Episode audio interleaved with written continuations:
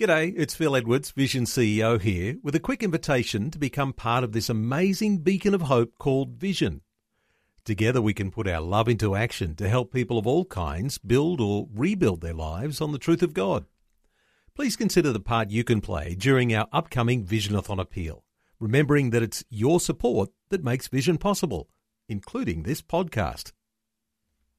2020, bringing a biblical perspective on life, culture, and current events. Weekdays on UCB's Vision Radio Network. Find out more at vision.org.au. Well, let's get some insight from Salt Shakers when it comes to this marriage debate. Jenny Stokes from Salt Shakers been following things very, very carefully, and uh, with the issues of the U.S. Supreme Court decision and what that means for us here in Australia. Uh, Jenny Stokes, welcome back to 2020. Great to be back. Jenny, one of the words I know you've been uh, interested in is a word called momentum. And uh, this idea of inevitability that the Marriage Act is going to change in Australia, uh, based on uh, some of the momentum from the US Supreme Court decision. Uh, this word momentum is an important one because uh, the same sex marriage lobbyists are very, very keen on making sure that everyone thinks uh, that there is momentum to get across the line. Well, that's right. And, and what we often do is look at what the activist groups who are campaigning for change in marriage actually are saying and doing. We can say all we like about, you know, we want to support marriage as it is between a man and a woman and we don't want the law to change.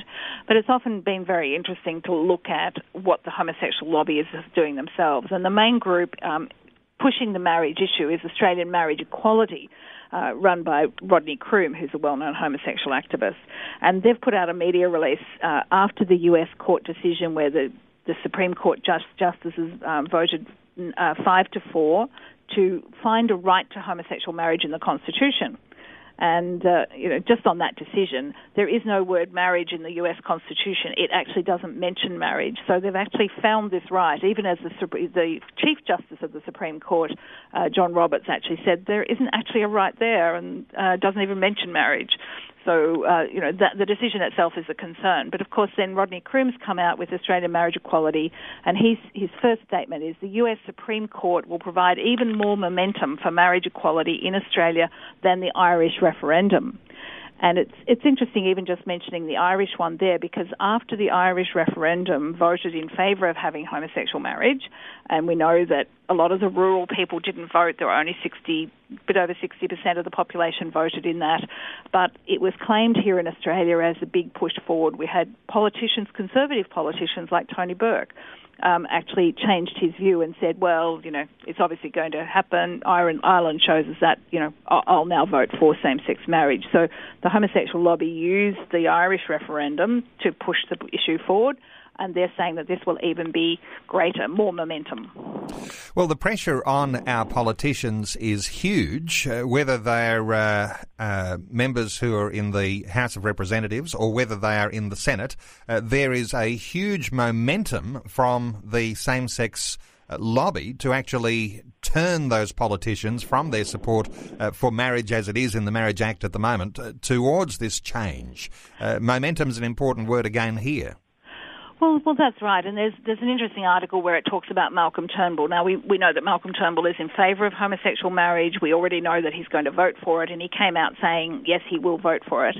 And it's interesting that the article describing his position was the momentum uh, appears to be growing, and again we see that you know, directly from the homosexual lobby. But uh, Malcolm Turnbull said that the ruling will clearly influence Australia and just like the homosexual lobby pointed out in their second statement, that almost every other English speaking country around the world now has same sex marriage, Malcolm Turnbull reflects that idea as well. He said that, um, you know, we've got many, many countries, and uh, he says, you know, there's a sea change. He, he, to quote him, he said, all of the English speaking countries that we are closest to, Britain, Ireland, Canada, the United States, New Zealand, South Africa, they all allow gay marriage. Yes, my view is we should have a few vote, a free vote, and if there is, I would vote for gay marriage. So very forthright. And both of them are, are trying to sort of say, well, there might be a lot of countries and we've actually mentioned that there are a lot of countries that actually don't have homosexual marriage. There's about 20, um, 17 to 20, depending on how those are done, about 20 countries around the world that don't have that have homosexual marriage, that means, you know, there's over 150 that don't have homosexual marriage. And so what they're saying here is we're trying to define out, distinguish out the English speaking countries. And so therefore it's a much smaller group and we sort of, sort of seem to stand out more in that group. But there are many countries that don't. Austria just rejected homosexual marriage. Um, in Italy, a couple of weeks ago, there was a huge rally of 300,000 people on the street saying that they don't want the recognition of homosexual relationships and they don't want homosexual theories, gender theories, taught in schools. And so, the, you know, around the, the world, there are countries that are actually saying no. And so we can still say no in Australia, but it's becoming more difficult. Well, Jenny, we're going to be talking lots more about marriage in the next hour too, and particularly the child's right to a mother and a father and how that's all uh, been played out and uh, what Australians really think of that in some uh, new uh, Galaxy research results. Uh, but the thing I would like to ask of you today, and this is something for every listener to our conversation. It's so easy to say, I hope somebody's doing something about it. But really, there's a responsibility on each one of us. Uh, what can individuals do that makes a huge difference and perhaps changes the momentum of how this whole uh, marriage situation is going? What can we do? Well, the most important thing is to recognise that if it is voted on between now and uh, in the perhaps in the spring session of Parliament, in the lead up to the you know in the second half of the year, it's going to be voted on. Every one of our politicians, both in the lower house and in the Senate, get to have a vote. Um, in the coalition, at the moment, they have a party position where everybody is required to vote against it, but that will come to the party room, and there's a, a lot of pressure to get coalition MPs to have a conscience vote. That means that they can vote according to their conscience, which is what Malcolm Turnbull says. Well, if we get a conscience vote, I will vote for it. So there's a lot of pressure on the coalition for that. The important thing is that we all speak to our own members of parliament and our own senators, and that's exactly what the homosexual lobby are doing. And they're claiming that the reason that they've had seven MPs change their mind and they're working on the next ten, and we've already had Kelvin Thomson as one of those eh, members of parliament who voted against uh, support for same-sex marriage last time in the parliament that are now saying yes, I'll support it.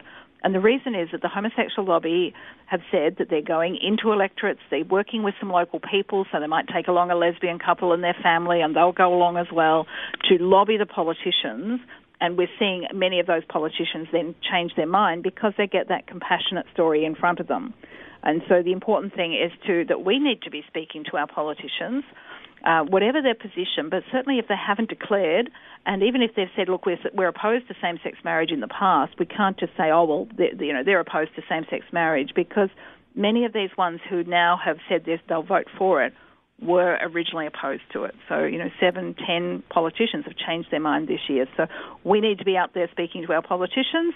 Um, good to get a delegation together, perhaps um, a minister from your church, uh, some of the, you know, the deacons, elders, and yourself. So perhaps, you know, then that comes, we're representing a bigger community. We're representing our church or even a group of ministers in a town can say, look, we're actually speaking to you from our, our bigger, uh, you know, representing our constituencies. But it's important for every individual to do that as well, to get in touch, to contact their MPs. And over the winter break, and the federal parliament is on a winter break at the moment, uh, some of them will be away on holidays for some of that time, but there's also a lot of time when they're actually working in their electorates, so they're more available for getting an appointment and seeing them in their office. Well, it's that personal contact, and it's not just the email, but it's also that handwritten letter, and as you say, uh, getting together a delegation and uh, actually lopping up on the doorstep of the office of your uh, Member of Parliament.